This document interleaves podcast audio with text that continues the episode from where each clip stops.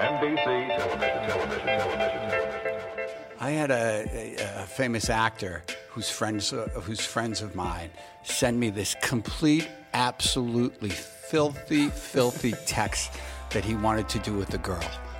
And I and I, I text him back, I go... Was it a photo? No, no, no. Oh. This one wasn't a photo. And I text him back, I go, this is Ernie. He goes, oh, sorry, wrong person.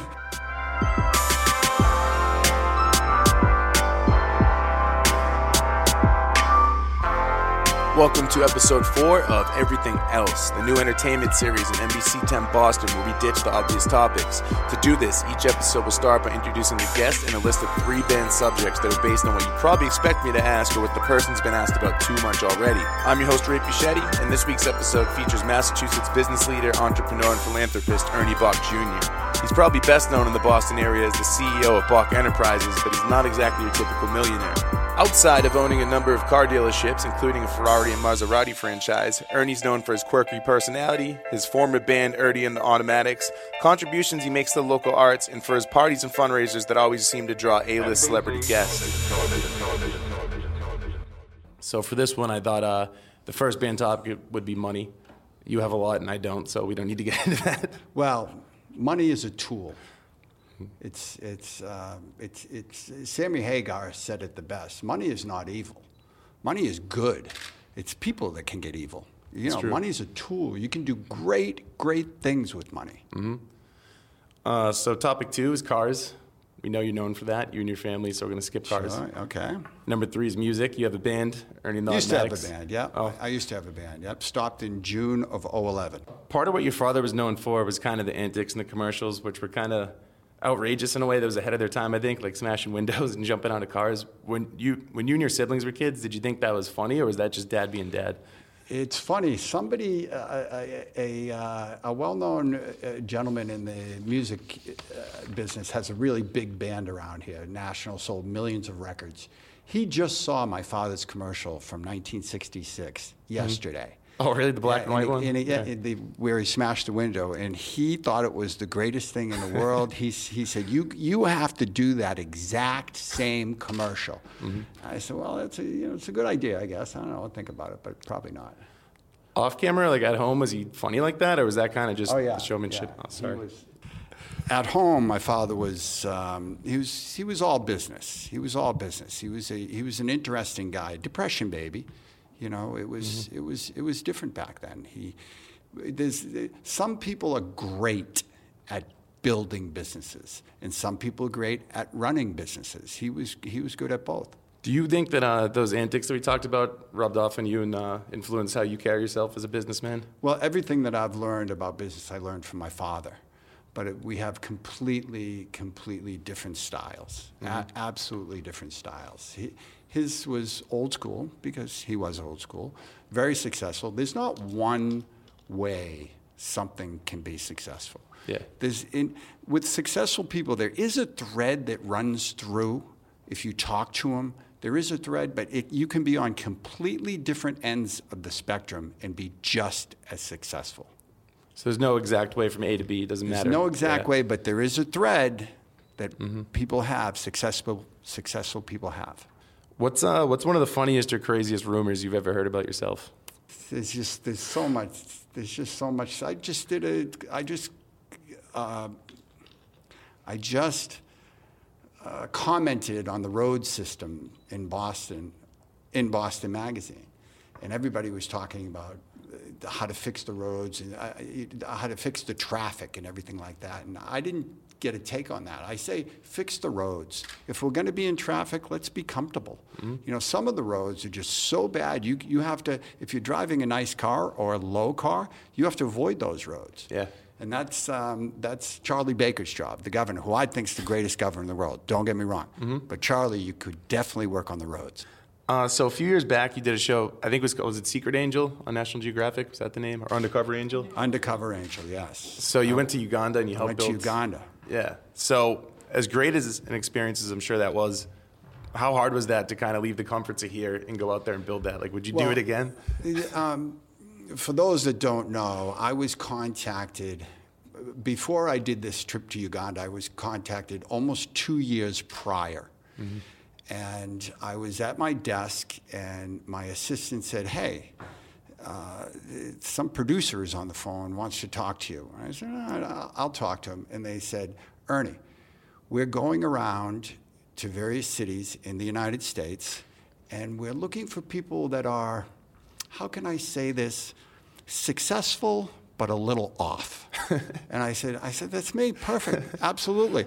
And they said, you know, Ernie, we've been to New York, Chicago, we've been to a lot of major cities in the United States, and we go to the city and we ask around and we say, who should we talk to? Mm. And when we came to Boston for the first time, everybody we talked to said we should talk to you. Okay.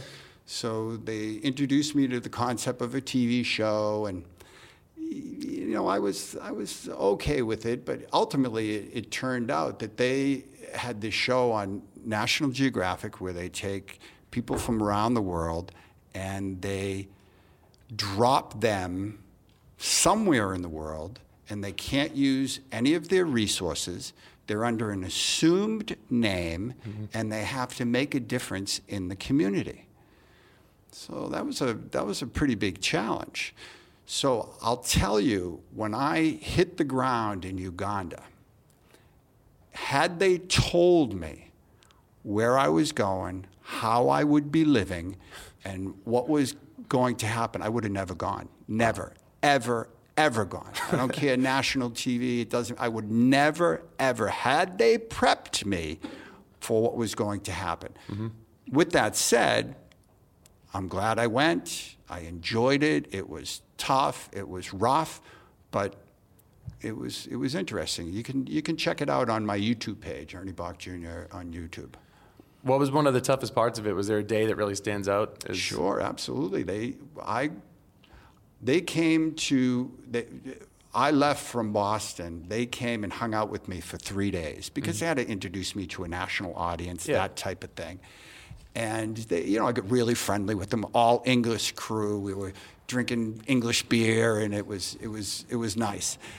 So one of the most difficult days was the very first day. They had come here, the the the film crew from National Geographic, they were, they were all English, and they came here, and they spent three days with me. They had to introduce me to a national audience, and we were hanging out, we were drinking. But when I landed in Uganda... and I got out of the car, it was like literally in the middle of the jungle with no electricity, no running water. So you weren't in some no, hotel near the set? Like, no, no. Oh, I man. was in a, a, a, a building made of mud. And, and they they said, okay, go ahead. And I looked at them, I go, wait a minute, you're kidding me. What do you mean go ahead? And they said, Ernie, you're on your own. And I had to, I had to, I had to build a fire. And I've never built a fire in my whole entire life. I, I couldn't do it. And and as if you see the show, you'll see I was sitting there extremely frustrated. And I heard this, I heard this sound, these people, and I walked through, I walked through the, the jungle, and I came upon a family. Mm-hmm. And they didn't have electricity, they didn't have running water, but they had a fire, they were cooking dinner. Yeah. So they didn't speak English, so I somehow got the word, please come over and help me build this fire. And the woman came over, and she built that fire from scratch in like two minutes, like a minute. She had the thing roaring. It was it was incredible. Wow. These yeah. people are real deal? It wasn't staged? Oh, that was, uh, that was a real deal. Man. The real deal, yeah. Okay. So uh, you have a lot of buzzed about parties. You have A-listers coming in all the time. Well, I don't. I don't. The, the thing about me is I don't like to go out. Okay. So I stay home and I, I build the house how I like it, and I like to have people over because I don't go out. Do you ever get funny reactions though when you bring like these people? I'm, I imagine are coming from cool cities like Chicago, L A, New York. Do you ever get a weird reaction when you say, "Hey, can you come to Norwood, Massachusetts, of all places?" Oh yeah, I, mean, I bring. I bring. two national acts a year for my business, for mm-hmm. various events I have. And I don't know, a few years ago, I brought uh, Greg Allman to Foxborough, Massachusetts, to this, you know, nice place, but mm-hmm. in the middle of nowhere. And, and and Greg, just like all the other artists, they're a little, they're a little hesitant, they're a little, skittish is not the right word, but they're, a, they're they, the walls are up. It takes them a while, but they love it when they leave. They, yeah. When they leave, they the great experience. It's definitely a change of pace for them, I imagine, too, yeah. compared with the normal. Yeah, but I, I treat them well, and they, and they're, they're very much appreciated when they play for, for my, my people. I was reading, uh, in researching this, I was reading a funny story about you at a Patriots game in two thousand four. Oh, yeah. I don't know if you even want to get into it. Oh, but, we uh... can totally get into it. All right, Comple- well... I got thrown out of the stadium. You got thrown out of the stadium? Yeah, I got thrown out of the stadium. I got thrown out of the stadium. Um, I I had a little, little um, how would you say, uh, rough relationships with the Crafts for many years. I saw Mister Kraft at Charlie Baker's last inaugural, and we buried the hatchet, and, you know, now the guy, in my opinion, could do no wrong. Mm-hmm. I love the guy. But we had a little bit of a problem. I got thrown out of the stadium. Well, you want to hear the story? Yeah, of course. Okay, here's the story. So I have to name names to, to do it, but I'll name good friends so there won't be a problem. So I met Jonathan Kraft through Greg Hill. Mm-hmm. Who I consider a very good friend of mine. And we hung out, and everything was good. And, you know, we were younger, we were a little bit wilder, and everything was good. Everything was good. I met Jonathan, we hung out, everything's great. Prior to that, before they built the stadium, the new stadium, Jonathan had come to my father's office with the plans and everything, trying to sell us a box. Mm-hmm.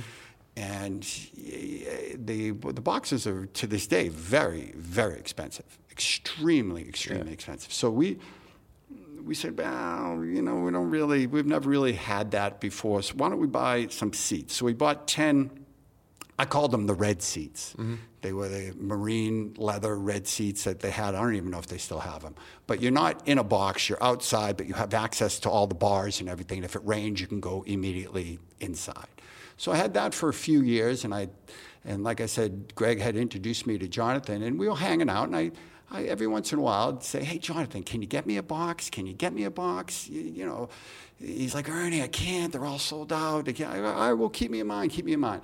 So a couple years later, he called me up. He says, Ernie, I have a box. I said, great, great. He come, come down and, and do it. And and it was, they had just built it, and they said, we can do this, and we negotiated. And everything's fine. And for, for years, I, I went to the box. I, I did events there. We would you'd win tickets on A A F, hanging out. I put a Japanese toilet in the in the suite, which was very very uh, popular. And everything was good. At the time, I was driving a stretched Subaru. I was being driven in a stretched Subaru because when you go into Boston from the suburbs, you have to go in in the afternoon just to do a quick meeting or something like that. It's it's a pain in the ass to drive in and then park and everything. So I'm a good Subaru guy, so I stretched a, a Tribeca at the time, a Tribeca, and I used that for business. It wasn't, it didn't have a bar or any of that stuff. It was mm-hmm. a business, a business uh, uh, vehicle. Yeah. So when they really got they got it together at the stadium, they started separating, like you can't, I think to this day, the limos have to go in a certain place. You can't just take the limo and drop you off in front of the front door. Yeah, they have a limo lot there. Yeah, you yeah. have to go to the limo lot. And like, so I don't know, is my S U V that stretched one hundred inches, a Subaru, is that a limo? I don't know. It's kind of, so I called up Jonathan. I said, hey, Jonathan, I said, I said, can you, can I, can I just get some special dispensation, some pass or something where they can just drive and drop me off in front of the door and then park them wherever you want? Because you know, the limo thing is, it's, you know, I figured I had a box, maybe asked for a perk. He, when I had first, when I had first uh, uh, bought the box, he told me about all these different perks, going on the jet and going, and I did nothing. I never asked him for anything. I never did any of those things. You just wanted to get dropped off at a door. I just wanted yeah. to get dropped off at the door. And, and, and I thought it was, you know, it wasn't that big of a car. And, and, and anyway, so he said no. And really? That's okay. Hey, okay. He can say no. That's it's his business. He can say no. So I got a call a few years, maybe the next year later. This whole thing was over a twelve-year period. So I get a call from one of his guys. He says, I want to come down and show you something. And I go, oh, excellent. They're going to they're gonna let me park and show me how to go in. This is going to be good. And and they brought me down. This guy brought me down to the field. I don't know if you've ever been to the field at Gillette Stadium, yeah. like on the field, completely empty stadium. Mm-hmm. Just awesome, awesome experience. An, an amazing, amazing uh, structure. It's just, you know, I, I can't tell you, I, I, I love Mister Kraft. He's amazing. So this guy shows me, he says, look at all this, look at all this. If you buy that sign, mm-hmm. we'll let you get dropped off with the in front of the door. Okay. And I said, well, that's not that's not really fair. I'm already spending ridiculous amounts yeah. of money on the on the box, and and it's just it's just not right. So and one thing led to another, and we got in a pissing contest with the guy. And I guess the guy was Jonathan's guy. And the vibe started to change. And then one day I did a promo with the radio station, Knokkeg station, another station. One thing led to another, and pot was being smoked in this in the uh, in the box. And oh, in, during a game in the during booth? a game. It's I haven't been to many games, but that's it's it's not common, but you can definitely smell marijuana before yeah. it was legal mm-hmm. in in the stadium. So there was some pot smoking. One thing led to another, and there's a knock on the door. And I open it up, and a big, it was like a Cheech and Chong movie. Big puff of smoke comes out. And they said, we're going to ask you to leave. And I said, ooh, I guess, okay, all right, but it looks like you're going to arrest me. Because yeah. there's you and there's security and there's police. There must have been four or five people, six people at the door. Yeah. And I said, if you're going to arrest me, you can arrest me, but tell me because I'll get my lawyer on the phone right now. Mm-hmm. And they didn't say anything. I said, well, I'm not going to go with you unless you tell me you're going to arrest me. And if you want to, you can, but I would like to call my lawyer to handle whatever is going to happen. Yeah. They said, Ernie, we, we're not going to arrest you. We're going to escort you out of the stadium. I said, okay. So they escorted me out, walked me to my car, and I left. And they, within, I think it was a bye week the next week or an away game or something, but within within five or six, seven days, I got a letter saying that, that they no longer wanted me at the stadium and that I would have to pay the difference of what I've, of my contract. Wow. So they wanted to kick me out of the stadium and pay for years of me not using the box. Was this letter from a member of the Kraft family personally, or no? It... it was from you know whatever, from the stadium. Gotcha. I, I don't. Okay. I don't know if I don't. I don't think a Kraft signed it. Yeah. So, you know, I'm a decent person. So I said, oh, okay, that was a mistake. Shouldn't have done that. They have every right to bust your balls. I'll call Jonathan, my friend. yeah. I'll call Jonathan. I call Jonathan. Can't get a hold of him. I talk to my friends that know him. Can't get a hold of him. Absolutely no contact. Man. Now, let's take a pause there. Mm-hmm. If one of my friends did that to me, I'd call him up and I go, Jesus Christ, you know what you did? This is horrible. I'm going to I'm gonna suspend you for X. So you got to do this, you got to do that, and don't do it again. You yep. know, what what, that, what the hell do you think we're running here? You know, I would do that. Yeah. I would do that, but I got nothing. I got nothing. So f- fuck you letters were going back and forth to the lawyers. It got pretty bad. And at the time, the uh, the Inside Track, remember the Inside Track? I do, they, yeah. They were very powerful at the time. People forget how powerful they were. One of them calls me up, Laura or Gail, I can't remember, and they said, we hear you got thrown out of the stadium. Now, I didn't say anything to anybody. and But the, the fuck you letters were going back and forth and back and forth, and And, you know, they wanted me to pay the rest of the contract, and it was frustrating. I couldn't get a hold of Jonathan, and it was it just sucked. I said to my lawyer, I said, listen, if they're not going to at least talk to me, negotiate, do something, the next time somebody from the press asks me if I got thrown out of the stadium, I'm going to tell them I did. A little bad boy image, what's it, what's it going to do, you know? Yeah. And they're like, no, no, no, no, don't do that, don't do that. I said, well, figure this out. It all got down to hundreds of thousands of dollars. You know, am I kicked out? Am I, am I not kicked out? Can I finish my contract? And the lawyers went for a big summit. And it turns out that my lawyer went to college with one of their lawyers, and it just went away. So that's what it took, was those two knowing. It took it took yeah. communication. It yeah. took people that knew each other to sit down. Mm-hmm. I mean, had Jonathan called me, I would have been, you know, I, I would have been, Jonathan, I'm so sorry. I'd never do that again. Suspend me for four games. Do this, do that. I'll, you know, I'll, I'll pick up papers around the stadium, you know, but but let's work it out. Yeah. And that's really what I missed. I missed that. that they kind of just left me hanging. Yeah. And, you know, and, and no disrespect to Mister Kraft. It wasn't right what ha- happened, but it wasn't right the way they handled it. Mm. So today I saw Mister Kraft. He was very, very nice to me. We were talking, buried the hatchet. He's cool as shit. Love the guy. Nice. Have you Jonathan, been to- I have not talked to since. Since then? I have not talked to since, no. Okay.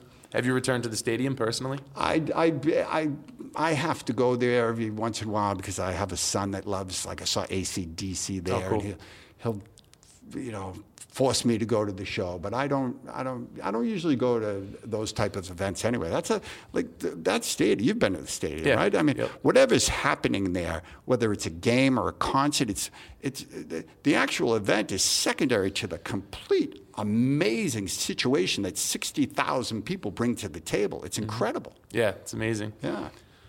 I think it's fair to say you're you're not like a quote-unquote typical rich person.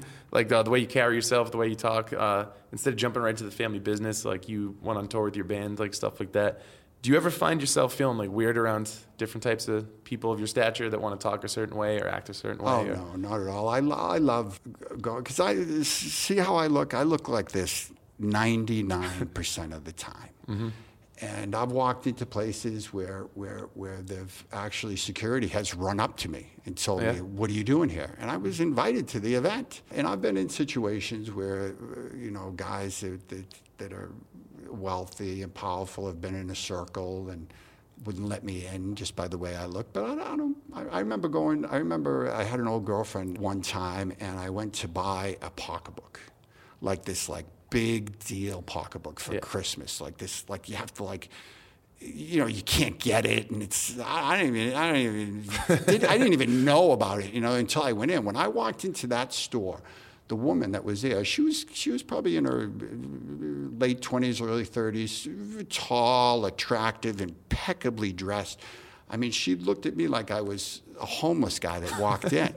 And I started asking questions about the bag, and she literally turned her nose up at me. Really? And and I don't mind that. I really don't. I really don't. I mean, people are the way they are, and I'm actually entertained by it. So you have a history of Donald Trump. You supported him early on. You had the fundraiser for him. Yep. Have you spoke to him since he's been in the White House? I have not spoke to him since he was in the House. You got, you got to remember, in two thousand sixteen, mm-hmm. he was a wild card. He had been, I mean, Trump is Trump is Trump. You know, I first heard of him in the eighties, and, you know, he did what he did, and then all of a sudden he wants to become president. Nobody really knew. Nobody really knew. And when it came down to it, it was him or her, mm-hmm. you know, and you had to make a decision. I remember I was on um, C N N, and I said, I said, it's two o'clock in the morning. The bar is closing. Make a decision. And I got a lot of crap for that, but it was like that. It was like that. You didn't, you know, and, and to this day, I don't know, although I just saw, I just heard Hillary on Stern, and it was an amazing interview. Did you hear it? I haven't heard it yet. It no. was incredible. Was she, it? she, I, I think with with Stern's uh, audience, it, it might have swung the election. It, yeah. might, it might have swung the election. I mean, I have all new respect for her. Did I vote for her? No, because at the time, I had to make a decision. Have you met either of these two, uh, Hillary or Trump, like on a personal level besides just quick and passing? I, I met Trump before he was elected a yeah. few times, a few times, yeah. Talking to him in that sense, do you think there's anything that gets lost on cameras, like a side of him oh, that people oh, don't first see? First of all, first of all, you don't talk to Mister Trump. Mister Trump talks to you. Okay. Uh, you get that straight when you're in a room. It's mm-hmm. his room. It's his air. It's, it's actually extremely interesting. And I've met a few presidents and... Um, you know, rock stars, whatever. But they're, those guys or women, they have this like, this like aura around them. They really do. I mean, mm-hmm. every president has it, or they wouldn't be president. Yep. And you know, like, uh, you know, a, a local guy, Steven Tyler. When you when you're in a room with Steven Tyler, it's you you can't take your eyes off the guy. The guy, he's just got this aura around him. And, and Trump has that. Mm-hmm. He has that. Do you ever see yourself running for office? Would no, you ever do never. that? No. Never, no. Not even a chance? Nope. If, all right, here's a hypothetical question. If you were to become president, you changed your mind, you did it, what would your first executive order be? Oh, that's first of all, that job, that's got to be that's got to be the worst job in the world. I know, I know some it's the, the best job in the land. I understand that, but for me, no, I wouldn't I wouldn't do it. I don't know what I'd do. I, the very first thing, I, I don't know. I'd, I'd try I, you know, I'd probably do something really naive, because they're pretty much a well-oiled machine down there. And I'd try to bring some of my techniques that I use in business, and they probably fail miserably because, you know, they, they, they are what they are. Mm-hmm. So I'm excited for this next topic. You had a, a mausoleum built on your property? Absolutely. I'm just curious what, uh, well, first of all, this is where you plan to be buried, right? Yes. But keep in mind that eighty percent of the American people, if they die tomorrow, have no plans for the body. If you die tomorrow, what's going to happen? I haven't planned it. Right. So you haven't been. So what you're going to do is you're going to burden your relatives and your friends to figure out what the hell you want. Why don't you write it down? Why don't you t- tell somebody? Put it in your drawer and tell somebody when I died, look at it. But don't just leave us hanging. so, so you got it planned out. So I got it planned out, yeah. There's something comforting about that. Do you remember the moment where you decided that you wanted to build a mausoleum and that was your plan? Sure, yeah. Yeah, I remember. I remember because I have this. I have this property in, in, in Norwood that I bought in the late nineties. It's um, it originally was on five hundred acres. It was mm-hmm. I live in the last privately owned Endicott estate, and it was Endicott Farms. And it was just a, a cool, cool house that um, had been empty for ten years when I bought it. And I just saw the, I saw the potential in it. And I, I ended up uh, buying a few houses around it. And when I bought it, it was on about two acres. It's on eight acres now. And uh, like I said, I don't go out much, so it's it's comforting to know the end. I heard from your publicist, Peggy, that David Crosby was at your house, but he would not go into the mausoleum. Yeah, David. I don't really know David that well. I'm a big, big fan. I did have him play over my house last week. He came over, and after we got the niceties, he's like, hey, this is a pretty nice place. Show me around. I said, David, I'm going to show you something that's so cool. Uh, I, you know, I, I have this mausoleum. He goes, mausoleum? No, no, no, no, no, no. We'll skip that. I hear you have a guitar room. And I brought him to the guitar room. Uh, would you be willing to share some of the most ridiculous impulse purchases you've ever made? Um, I'm really not that type of guy. But, yeah, I've made a few. I used to work twelve, fourteen hours a day. My hair was shorter. I wore suits. I, I called it the, the hitting it hard days, when I go to work at seven and come home at nine at night. For twenty years I did that, and that really takes a toll. But if we were successful and we had a great month, or, you know, right in the, in the thick of things while we were, you know, fighting the fight, I remember a few afternoons we'd we'd uh, we'd jump in the jet and go to uh, lunch at Serafina's in New York, one of my favorite like lunch places. So I guess that's pretty impulsive. And uh, it's my last question. Years from now, after you're buried in the mausoleum, what do you want your legacy to be? Like, what do you want people to remember Ernie Boch Junior for?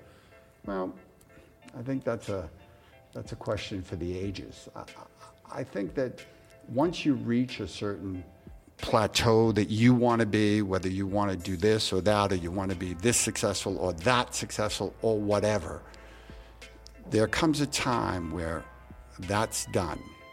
Now, how am I going to help my community? You know, my cup is full. You know, I live, I live in the town that I grew up in. I love my town, my state, New England. I'm just trying to, I'm just trying to, at this point right now, I'm trying to give back.